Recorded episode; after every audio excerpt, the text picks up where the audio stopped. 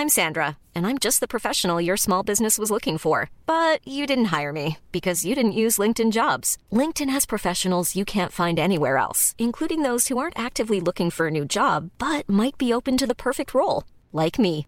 In a given month, over 70% of LinkedIn users don't visit other leading job sites. So if you're not looking on LinkedIn, you'll miss out on great candidates like Sandra. Start hiring professionals like a professional. Post your free job on linkedin.com/people today.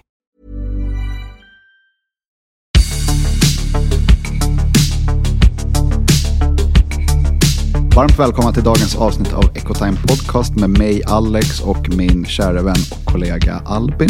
Har du fått kaffe? Jag har fått kaffe. Bra, då kör vi. Bra. Ny studio. Ny studio, ja. Det är inte att underskatta. Nej. Vi har ju varit lite radiotystnad där ett tag. Men yes. Av förklarliga skäl då vi har fixat nytt kontor, ny poddstudio och allt sånt. Så att ja, vi har väl lite att prata om idag, va? Snacka det har vi absolut. Och kul grej. Vi kan börja med att presentera avsnittet i samarbete med Launchin. Och Launchin har släppt en ny uppdaterad version av sin Legend Diver som de gjorde nu i november.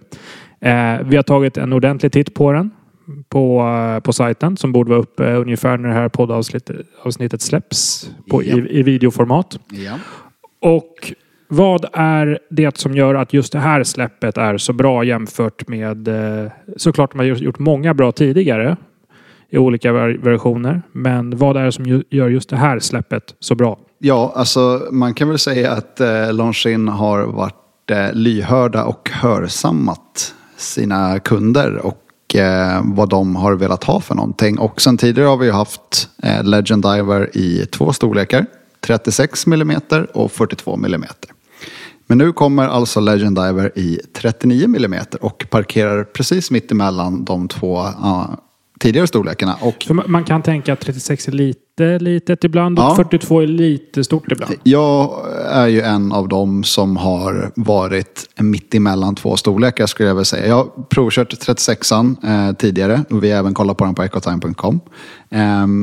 En trevlig storlek som jag tycker egentligen bär rätt bra, men som upplevs ganska liten på handleden för att urtavlan blir ganska liten tack vare den invändiga dykringen. Och den är ju perfekt för rätt handled, såklart. Såklart. Samtidigt som jag tycker då att 42an blir ganska stor för den har ganska långa bandhorn och tar upp väldigt mycket space på handleden. Så det är ju inte bara vi som har känt att det kanske skulle finnas plats för någonting mittemellan, utan även väldigt många andra. Och det här är inte heller första gången Launchin lyssnar på sina kunder, utan vi såg det även med deras Zulotime som de släppte i fjol, kom ju i år i 39 mm också. Och det är ju väldigt uppskattat, märker vi ju bland folk, att de faktiskt tar till sig av kritiken, kanske är fel ord, men önskemålen från kunder. Launchin känner av marknaden på sina uppskattade modeller, för både Zulotime och Legend Diver är väldigt uppskattade modeller. Ända sedan de återlanserade Legend Diver 2007 tror jag att det är, rättar man om jag har fel, jag är hyfsat säker. Som är faktiskt baserad på en vintage modell i superkompressorutförande från, som de släppte 1959. Ja. Jättecool den med.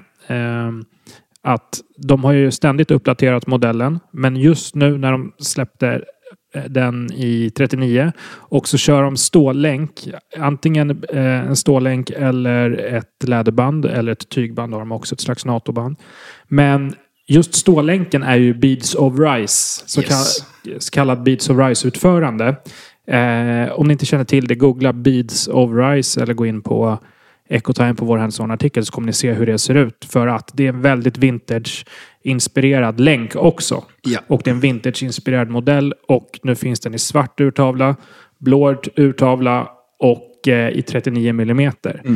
Rätt jäkla bra alltså. Ja, det är ett riktigt bra släpp. Så jag hade på mig klockan när vi hade de här under 4-5 dagar och tycker att den är riktigt bra. Och då körde jag den på länk.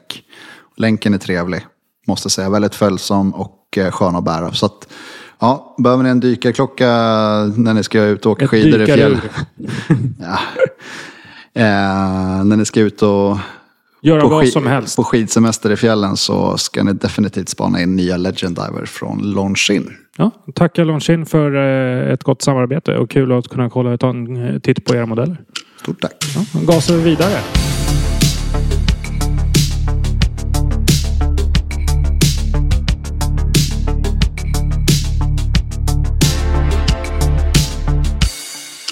Vad har skett mellan augusti fram tills nu som är key points?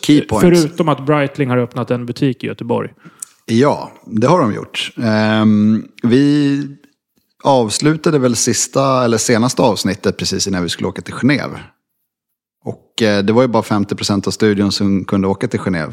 För 50% av studion blev sjuka tyvärr. Ja, och du var återigen på Geneva Watch Days. Yes. Såg massa galna grejer. Ja. Kan inte bena ut allting, men det är en halvstor klockmässa i Genève där många independent brands ställer ut. Yes. Vad var det största medtaget du fick? Vad var det största... vad var keypointsen? Keypoints.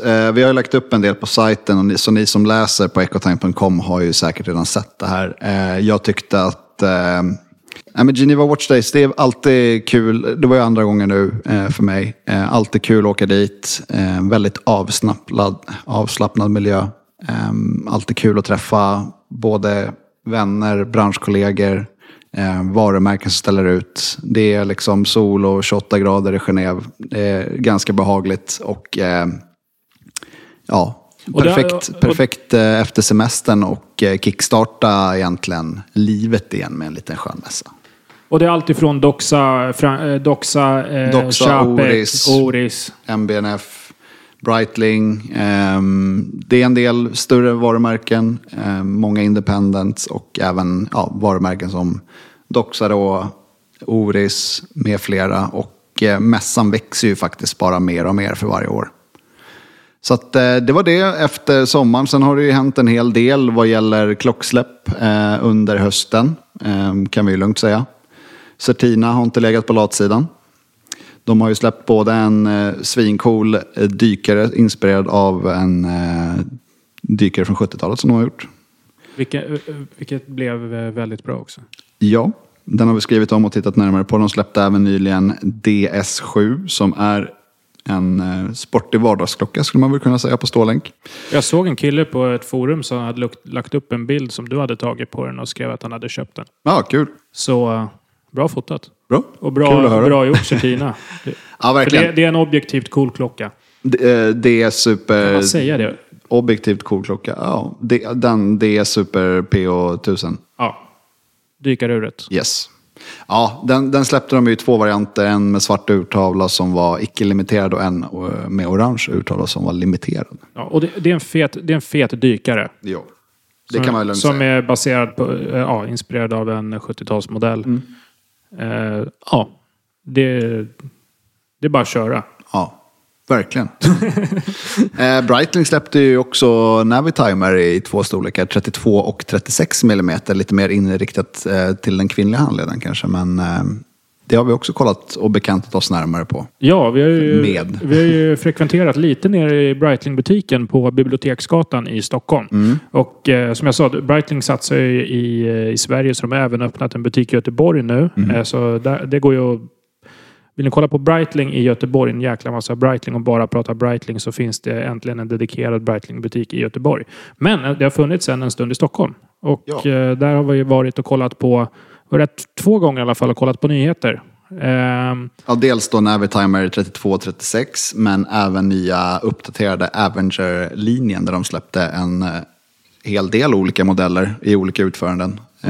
De hade en Avenger-kronograf i svart. Boetten var svart, gul urtavla, gult band som bara såg helt... den gillade du väldigt mycket. Men den var ju så här skönt skrikig fast ändå inte. Nej. Och det är en fet Breitling. Det är lite acquired taste med fet Breitling, men jag gillar det och det är många andra som gör det också. Mm. I like. Breitling gör många coola släpp och använder sina gamla produktlinjer. Navitimer som är en av deras mest ikoniska modeller. Ja, och inte även mest ikoniska faktiskt. Ja, jo, det måste det vara. Ja, det skulle och även Gera. Mm. Ja, men precis.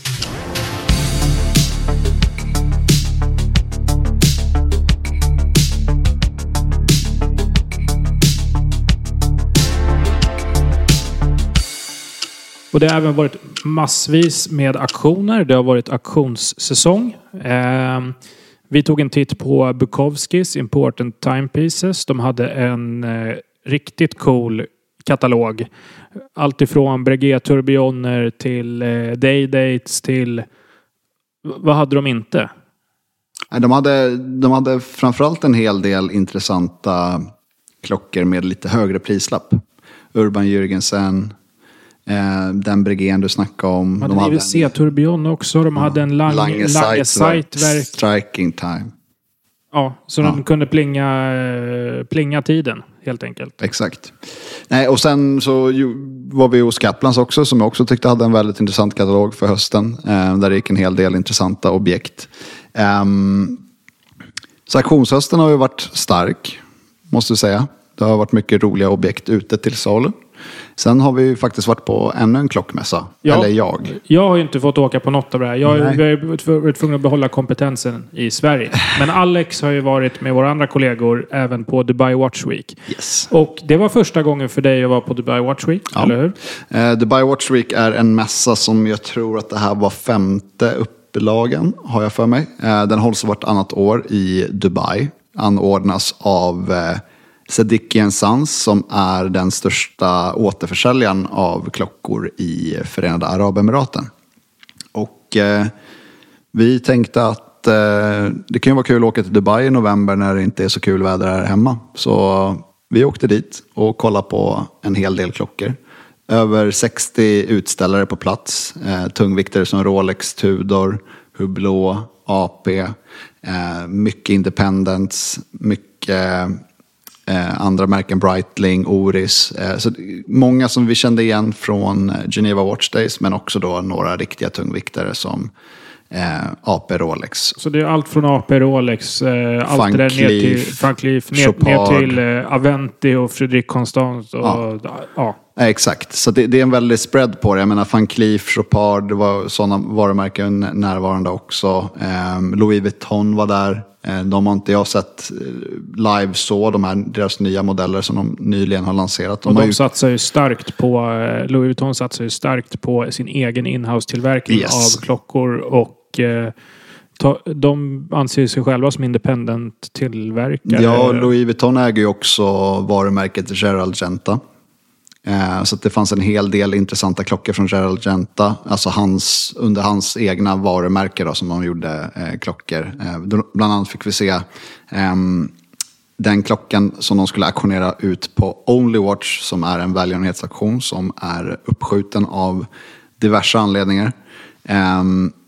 Och den klockan fick vi se live. Det är alltså för de som känner till Gérald Gentas tidigare klockor, de här med Musse Pig och Kalle Anka och grejer, så var det här en sångklocka med Jumping Hour och Retrograde Minutes och Minute Repeater.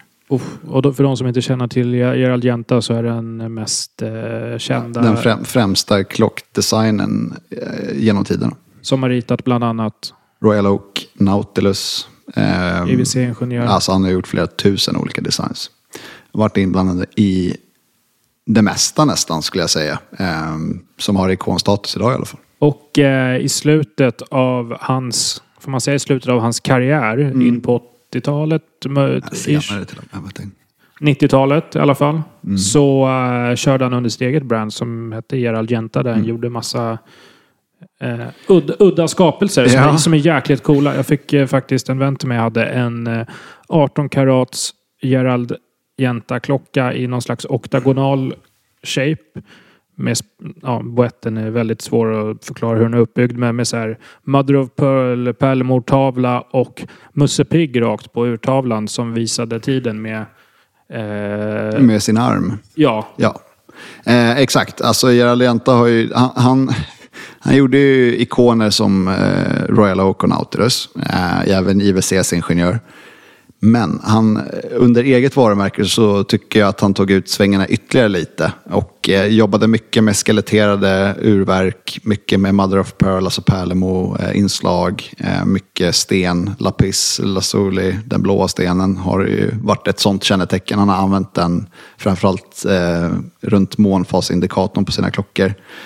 Mycket komplikationer, alltså de klockorna vi kollade på i Dubai var ju liksom så här skeletterad minute repeater perpetual calendar liksom, så att det var ju tunga bitar ofta i då platina eller i gult guld, så det var häftigt att se och även kul att få se Louis Vuittons nya klockor med deras nya satsning, för de har alltså tagit bort typ alla klockor de har haft. De har ju haft mycket klockor i så här 20, 30, 40, 50 tusen kronors prisklass, oftast med kvartsurverk eller ett enkla automatverk. Det har de bara skrotat helt och hållet och kör nu stenhårt med klockor från typ 200 000 uppåt ungefär.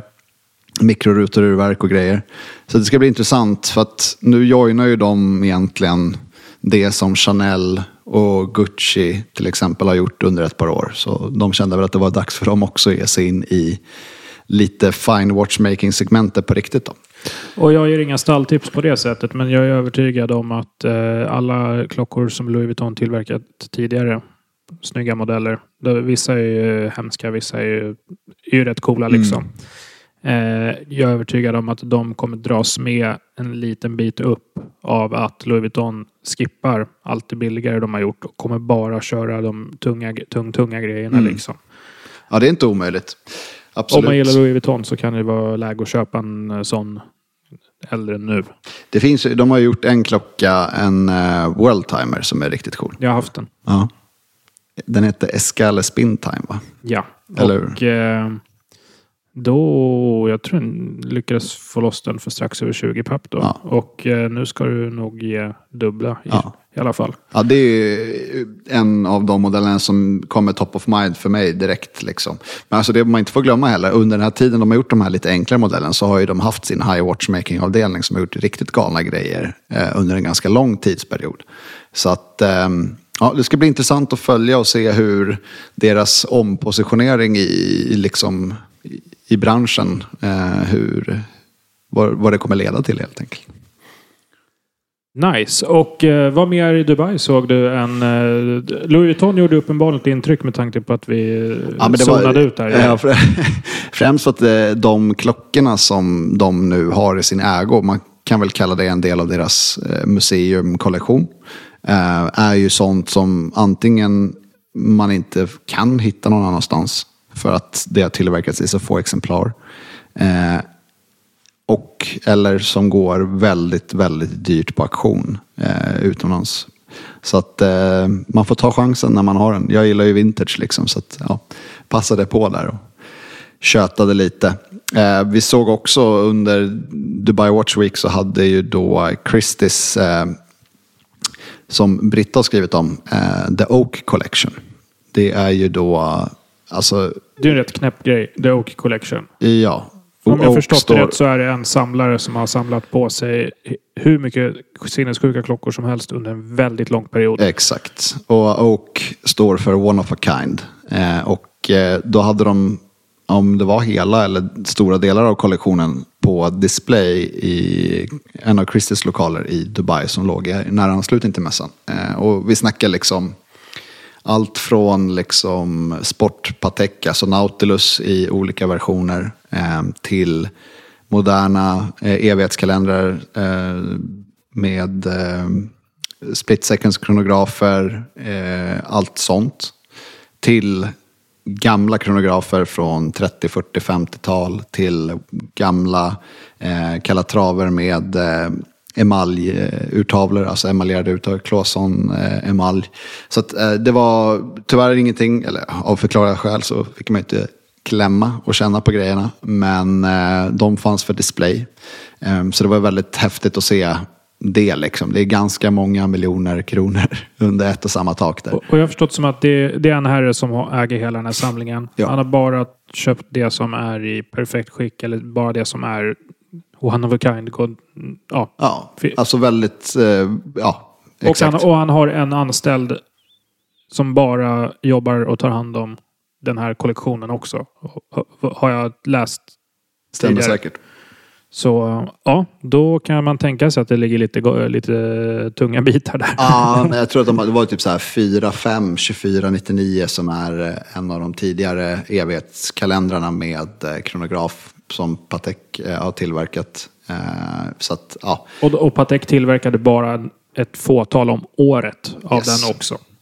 Så det är ju samlarobjekt som går för ett par miljoner kronor styck på auktion nu för tiden. Så han hade skopat upp några... Han hade några som låg och dammade i någon hörn där hemma. Ja. Nej, men Dubai var intressant. Vi träffade mycket bra folk där. Sladdade in på något cigarrevent en kväll på Ritz-Carlton. Och där var det lite... Det var ett event som hölls av en gråhandlare som visade upp lite klockor och det var lite cigarrer och grejer. Och de hade en ganska intressant inventor. Det var mycket tunga bitar i form av bland annat en Piece Unique Richard Mille. För att det var en tourbillon med en orm i urverket som slingrade sig. Liksom. Älskar sånt där. Ja, då tänkte jag på dig och kände att det här är någonting som Albin hade uppskattat. Ganska häftig. Det finns liksom jag vet inte vad marknadsvärde kan vara, 15 millar eller någonting kanske. Mycket AP, sådana grejer, lite mer hype. Det känns som att Dubai är mycket powerklockor liksom. Mycket riktigt tunga grejer. Ja, inte så mycket keramisk Submariner utan datum liksom. Nej, det skulle jag säga då att det var mer helgulds skydwellers och helgulds Daytoner och sånt än sportstål generellt. Ja. Hade du en bra resa? Väldigt bra resa. Vad var det viktigaste du tog med dig från Dubai Watch Week? Oj, fan. Det är en bra fråga. Sol i nyllet. Ja, det ska man inte underskatta. Ja, men det är svårt. Jag tycker alltid det tar lite tid när man kommer hem för sådana här resor. Det är så mycket intryck under en kort tidsperiod så det är svårt att... men det som satte nog största avtryck var ju MBNFs senaste klocka som heter HM11 Architect. Som är inspirerad av hur byggnader såg ut på typ 60- och 70-talet. Så den har, som de kallar det, 4 olika rooms, alltså 4 rum. Central tourbillon i mitten och sen kan du vrida boetten för att se olika grejer, tid, temperatur bland annat, och det var en klocka, det är väl en sån här 3 miljoners klocka liksom, men som de släppt i 2 versioner, jag tror det var 25 av varje eller någonting. Den var riktigt häftig att se faktiskt. Kul. Ja, det tycker jag. Kul. Och tillbaka i kalla gråa Sverige då. Ja. Vad är det som händer här? Det är en del butiker som möblerar om vilka varumärken de ska sälja. Det är butiker som bygger om sina lokaler. Jag vet att ett exempel på båda de här grejerna är Franks Ur som både har byggt om sin lokal och kortat ner lite vilka varumärken de ska jobba med. Men vi har ett annat väldigt bra exempel, för det här är ett märke som jag tycker hela, om man ska säga klockfolk, the watch community för att uttrycka sig på det sättet, känner till det här märket väldigt väl. Ja. Gjort flera ikoniska modeller eller en ikonisk boettdesign och det är Bell & Ross. Vad tänker du på då? Kvadratiska klockor. Kvadratiska flygarur. Ja. Och Bell & Ross satsar nu i Stockholm, eller i Skandinavien och i Stockholm och i Västerås. Mm. Så de kommer ha 2 stycken helt nya återförsäljare som då är Kronos i PK-huset i Stockholm och Nymans Ur i Västerås. Yes. Och Bell & Ross har inte riktigt haft någon bra återförsäljare eller någon som har velat... Det har varit lite förbisett helt enkelt. Så kan man uttrycka det. Men nu kommer Kronos och Nymans i Västerås. Att, de har redan tagit in det här märket. Och hållit afterworks. Och kommer satsa på Bell & Ross helt enkelt. Så i samarbete med Nymans Ur och Kronos och Bellenross blir det väl då. Ja, ja. Det är mycket folk här för att få fram få lyfta fram Bellenross. Yes. Men vi tycker det är skitkul för att Bellenross är ett märke som är värt mer uppmärksamhet. Mm. Så vi har gjort en hands-on på sajten. Vi har varit på Kronos och tittat på 14-16 modeller. Jag vet inte hur många. Många modeller. Kronos då, som vi har besökt, har ju väldigt många modeller i lager och det är ett bra, alltså, om man inte känner till varumärket sedan tidigare så är det, om man vill få en bild av vad de gör och Mom deserves the best, and there's no better place to shop for Mother's Day than Whole Foods Market. They're your destination for unbeatable savings. From premium gifts to show-stopping flowers and irresistible desserts, start by saving 33% with Prime on all body care and candles. Then get a 15-stem bunch of tulips for just $9.99 each with Prime. Round out Mom's menu with festive rosé, irresistible berry chantilly cake, and more special treats. Come celebrate Mother's Day at Whole Foods Market. Hey, I'm Ryan Reynolds. Recently, I asked Mint Mobile's legal team if big wireless companies are allowed to raise prices due to inflation. They said yes. And then when I asked if raising prices technically violates those onerous two-year contracts, they said, what the f*** are you talking about, you insane Hollywood ass So to recap, we're cutting the price of Mint Unlimited from $30 a month to just $15 a month. Give it a try at mintmobile.com/switch. $45 up front for 3 months plus taxes and fees. Promo rate for new customers for limited time. Unlimited more than 40 gigabytes per month. Slows full terms at mintmobile.com. Vad de har för bredd i sortimentet så får man ju ta del av nästan allting de gör om man besöker Kronos och tar en titt på kollektionen som de har. Så det är allt från deras BR... 03 kvadratiska klockan. Den mest ikoniska. Det är den du tänker på när du tänker på Bellenross för det mesta. Ja, eller som vi tänker på i alla fall. Exakt. Och sen har de många modeller från BR05 som är en lite mer sportig, chic kollektion som de själva kallar det på, i stål med antingen länk eller gummiarmband. Finns med time only, skeletterad, kronograf, GMT och så vidare. Till deras dykare som finns i brons bland annat. Så det finns en hel del där. Och vi har ju pratat med Sylvain Hubert, ja. Från Hubert Agency. Som är agent för Bellenross i Skandinavien. Yes, så... vi behövde någon från Bellenross för att komma och prata Bellenross med oss, för vår bild är från samlarhållet och nördhållet eller vad man nu ska säga, och då är det jäkligt kul att ha en varumärkesrepresentant på plats.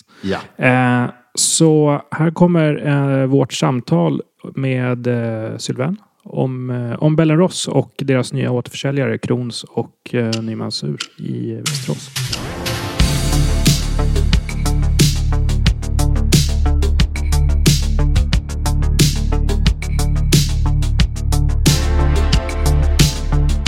All right, so this is a special segment with Bellenross, and we have a special guest with us today. It's Sylvain Hubert from Hubert Agency, and Sylvain is through Hubert Agency is the agent and for Bellenross in Scandinavia.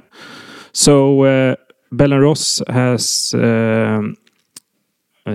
two new retailers in Sweden, which is Nymans Ur in Västerås and Kronos in Stockholm. So welcome to Echotime Podcast, Sylvain. Thank you so much to invite me today. Nice. So we're going to talk a bit about Bellenross, of course, and what Bellenross is up to, news and all the new models and stuff. And I wanted to know a bit about you first. So how come you chose to work with Bellenross in Scandinavia? I started 2015 in Sweden. I came in Sweden 2014. And I started with another smaller brand, a French brand too, which is Péquinier. And by being in some fair, especially Baselworld, I met different brands, and I met quickly Bellenross. And I'm a French guy. There is no thousand of nice French brand, so it came naturally that I started to work with Bellenross. And the new for Bell & Ross is two new retailers, and they are exclusive retailers. So only Kronos and Nymans Ur are selling Bell & Ross at the moment in Sweden. That's correct. How come you wanted to work with Kronos and Nymans Ur? The thing is, Bell & Ross is turning more and more luxury and exclusive brand, and Bell & Ross. Price average is around 5,000 euro.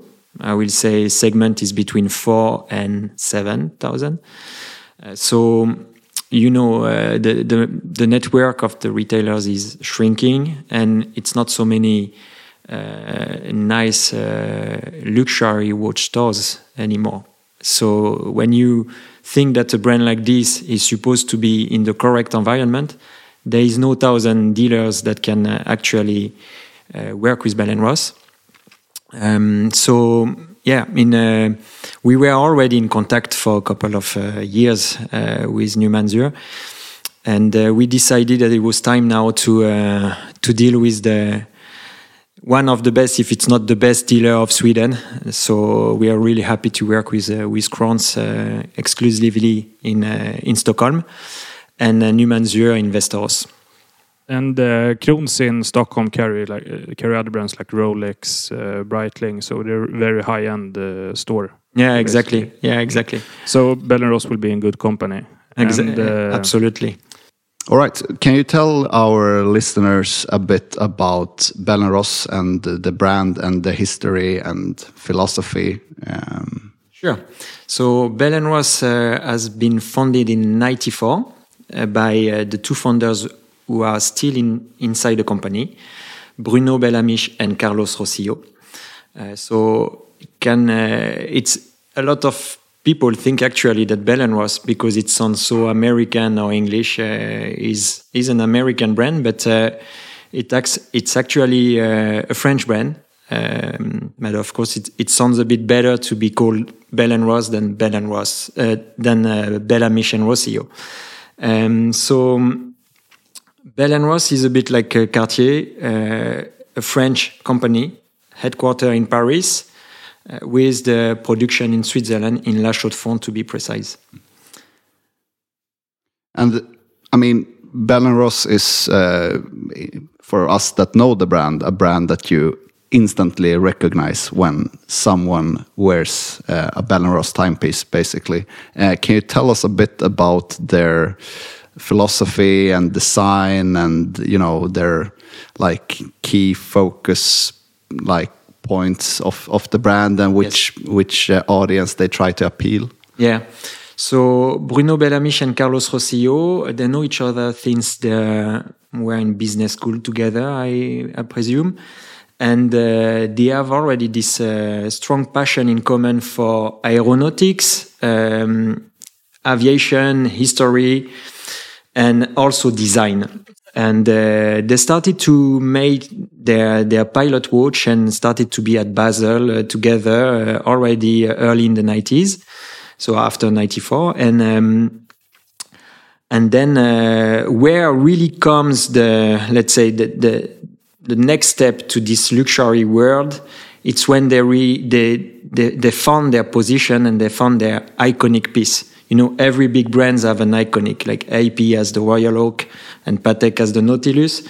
Bell & Ross, 2005, made the BR03, which is a square watch. It's a little cockpit instrument that you put on your wrist, basically. And at that time, it was also a trend for big size watch. So it leads right away to a success. And still nowadays, it's an iconic model. It's a model having 17 years that we actually remodel this year. We've made a running change. I can talk a bit later about this. And I think that's like one of the first things that you think about when you think about Bell & Ross is like the square aviation watches that looks like instruments on the wrist. Yeah. And also that's something you see throughout the collections more or less all the way, that they have a round dial in a square case, or that's one of the biggest. We also know that they make traditional round watches in other collections. I've branched out a bit, but Yeah, and Bellenoise has been searching themselves. I can say we still have to remember it's a young brand. 30 years old is young in the watch making company. For sure. So they were searching themselves until they made the square watch. Today is a ref. If you see a brand coming with a new brand coming with a square watch, and you see an article on it, sometimes you can see that Bellenoise is referred as inspired by Bellenoise. So before they were trying to make pilot watch, and they tried many things. They have made this Hydromax. It was also a diver round, having by the way a record on waterproofness. They have tried many shapes. But you know that nowadays there is standard in the luxury segment, and the market is in a way willing to ask the brand to stay focused on what they are good for. Like tomorrow, it will make no sense if we see a round case at Panerai. A bit the same for Bellenoise. People know Bellenoise. They made a survey 2 years ago to ask the public, what do you know Bellenoise for? What do you like the most and everything? And the square shape was coming back all the time. So they felt there is no point to stay on the round case market where there is so many hard and big competitors stronger than Bellenoise. So they felt, okay, let's focus on what we are good for. Let's stay focused on the square watch. It's really interesting because the iconic model for Bellenoise, which is the square aviation model, is I know that watch brands look at each other, of course, but I haven't seen any other brand successfully copy Bellenoise. So they're pretty unique in that way, and really connected to the shape even of the case, which is really cool. Yeah, it's in that sense it's very easy to recognize a Bellenoise piece. I mean, these four screws. So what is the three big signature of the brand that you see on both icons, BR03, BR05? It's, as Alex said, the round in a square, but also the four screw in the corners position as an X. And those screws are not only aesthetical, but also functional. They are here to seal the watch and to ensure waterproofness of 100 meters minimum. Diver watches being 300 meters, and the military digit. So that's the three main signature of Bellenoise. And you will find them on the BR03, but also BR05. And let's talk a bit about the BR05, because that was a pretty big step for the brand when it was launched back 4 or 5 years ago. 2019. Yeah. Because then they made something they haven't done really before, which was a stainless steel watch on a bracelet. Yes. Tell us a bit about the collection and how it's evolved during these last couple of years. Yeah. So first of all, why Bellenoise did it? It was, as you know, a trend for this integrated bracelet watch, mainly inspired by the 70s and the design of Gérald Genta. So Bellenoise wanted to also follow a trend, because at the end, this is a watch company, and they want to be always into what is hot and happening. But also because it was one of the, if I can say, not issue, but challenge for Bellenoise. The BR03 is very bulky, is not so chic in that sense. It's more casual, it's for people liking to use it for, I don't know, hiking or just a normal day. But we were in that sense missing a more sporty chic line, and fitting more a wrist, I will say, from citizen people who like to dress. And so it was good to create this new line, but the challenge was also to respect the DNA of the brand. And here Bellenoise has found a good way to do it, because you can notice that the three signatures are here. So you still have the round in a square, you still have the four screw, you still have the military digit. And we've seen during the last couple of years, they started out with the time only, but we've seen the introduction of chronographs, GMTs. Yes. But now also the next step for the, it's not the 05 line, but the X5. Yes. Which has some interesting aspects to it. And I'm thinking of the movement because... Yeah, you can tell us more about the X5. So you're absolutely right. So we started to launch this BR05 2019 with three ends. Then came the year after, chronograph and GMT. The size is a bit bigger, 41 millimeters for the GMT, 42 for the chronograph. And last year we introduced the most advanced BR05, named BRX5.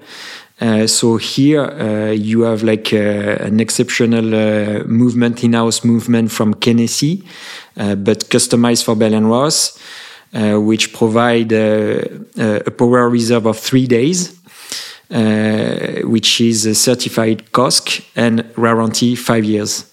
You have like this power reserve indication at 9 o'clock. And an open date at 3. What is also exceptional in this watch is the case, which is named as a sandwich type case. So you have a container and an upper and lower plate sealing the watch. So it's the sophisticated version of the BR05. Price point of this watch, it can be on a rubber or on a stainless steel, and it's basically 7,000 or 7,500 if you go for the steel bracelet. Just recently, like a week ago, you introduced a very cool version of the X5. Yes, the green loom. Yes, yeah. Tell us a bit about that one. Yeah, exceptional piece. We use... Bell & Ross is using a special composite material. They have their own secret for this, but it's shining very much, which could be the perfect watch for the Scandinavian people in the winter time, by the way, with like this nightlight color, like this greenish color. So what is nice in this BRX5, it allows the brand to for a lot of creativity. There is a lot of freedom in the creativity because you have this upper and lower plate that you can actually use with different material. We could imagine that tomorrow we start doing like also this plate in gold or in fiber carbon, as we did already for the orange carbon. So this green loom, you have this upper and lower plate with this composite which is shining like superluminova. But you have also on the ends and the indices. So it's a watch very spectacular, but you have to see it alive. So I invite everybody listening this podcast to have a look on the website, BRX5 Green Loom, limited edition, 500 pieces. And that's one nice thing about Bell & Ross as well, is that they started out with tool watches, very functional watches, and the latest models as well, very good looking watches but it still has the Bell & Ross functional DNA in it. But I know Bell & Ross can make some crazy models as well and really branch out, like the Sapphire Crystal Tourbillon, you know what I'm talking about. Yeah. And that's so far off what they usually do. Can you tell us a bit about the crazy models? I will say the most emblematic crazy piece we have is the Cyber Skull. So Bell & Ross is doing for maybe more than 10 years a Skull edition, maybe not every year, but almost. Skull, you can ask, but why a skull at Bell & Ross is actually linked to the aeronautic, and in the history, the pilot, to scare the enemy, they were used to stamp a skull on the fuselage to say, I'm not afraid of the death, or I will bring the death to you. And so the skull has a link with the aeronautics, and especially in history, World War I, World War II. So Bell & Ross, inspired by this, made some skull edition, and if you check online, you will see from already early 2010 they started to do some. But the most the craziest they did was actually this last version of Laughing Skull, because the movement first is an in-house movement, laughing like a skull. Looking like a skull. And it's named Laughing Skull because when you wind the watch, the jaw of the skull is actually moving and the skull seems to laugh at you. So it's a very impressive piece. And that's what I like maybe the most at Bell & Ross is their freedom in the creativity. You know, they can do things like very standard to respect the code of the brand. And sometimes from out of nowhere, they come with a crazy piece, completely unexpected, but very appreciated by collectors or people having having an appetence for something different and something a bit crazy. Nice. And I think I've seen, I might be wrong, but I think I've seen a sapphire skull with a tourbillon movement at some time. Just a few days ago has been released a cool limited edition, 25 pieces already sold out. A laughing skull with a sapphire skull. But it's not a tourbillon, it's an open balance wheel. Okay, yeah, that's cool enough. but you're right, it has been in the past also some tourbillon, some crazy. We did a piece also exceptional.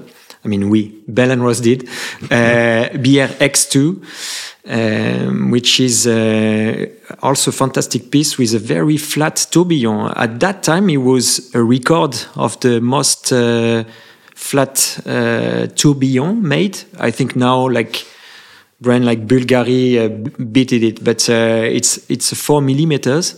And then you have two thick sapphire glass on the top and on the below of the watch. It's a very exceptional piece, BRX2. So I invite also the listener to have a look at it. Can you tell us a bit what's next for Bell & Ross in Scandinavia? Because that's where we're based. Okay. First of all, in terms of development, today I'm in charge of Scandinavia. There is 9 points of sales, mainly in the main city, capital cities. In Sweden, we didn't finish the development.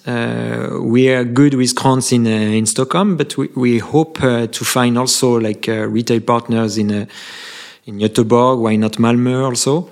So we'll see what's next, but we are not exactly in the same trend as some other luxury brand. We're still willing to develop. We know the challenge. Bell & Ross is not a conventional design. It's not for everybody. People, especially in Scandinavia, sometimes like to play it discreet. It's not our main strength at Bell & Ross. The watch are not that discreet in that sense.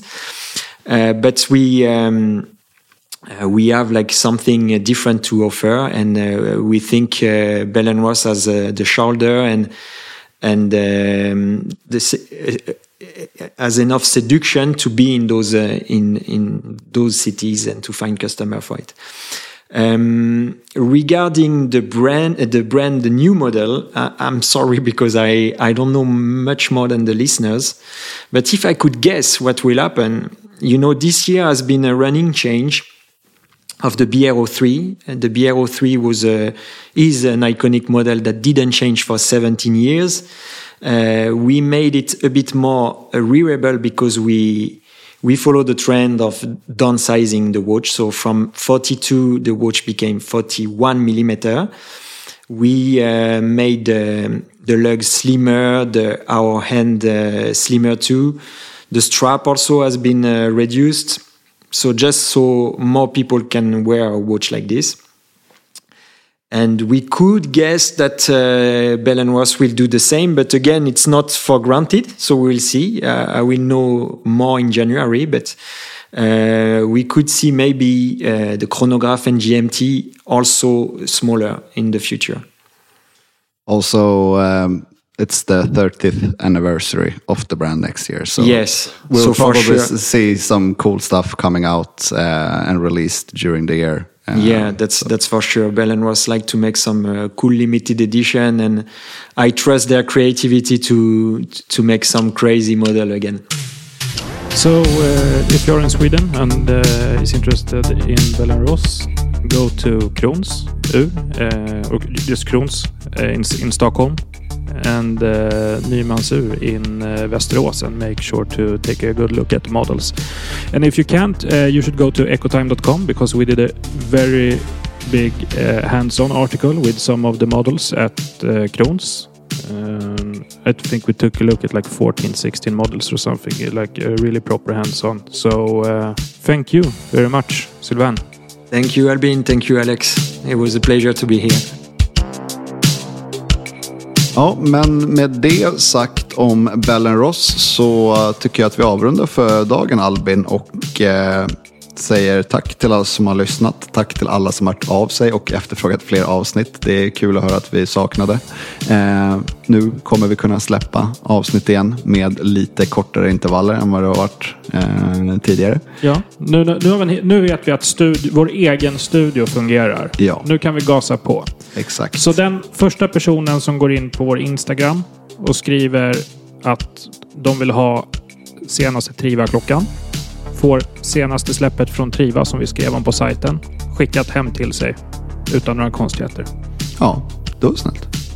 Det var snällt. Jag har en hel kasse med grejer som vi ska ge bort om man fortsätter lyssna. Och något helt oväntat. Ja. Följ oss på TikTok. Ja. Varför? För TikTok är grymt. Följ oss på TikTok. Ja, det tycker jag verkligen. Men om du är mer konservativ kan du följa oss på Instagram. Echotime Group. Ja. Tack för att ni har lyssnat, så hörs vi snart igen. Tack.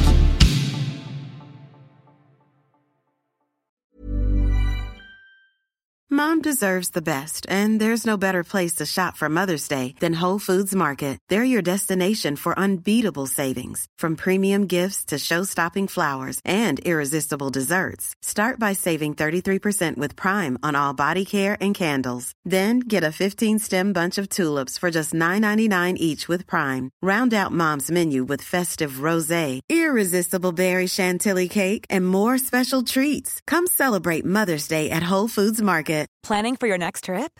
Elevate your travel style with Quince. Quince has all the jet-setting essentials you'll want for your next getaway, like European linen, premium luggage options, buttery soft Italian leather bags, and so much more. And is all priced at 50 to 80% less than similar brands. Plus, Quince only works with factories that use safe and ethical manufacturing practices. Pack your bags with high-quality essentials you'll be wearing for vacations to come with Quince. Go to quince.com/pack for free shipping and 365-day returns.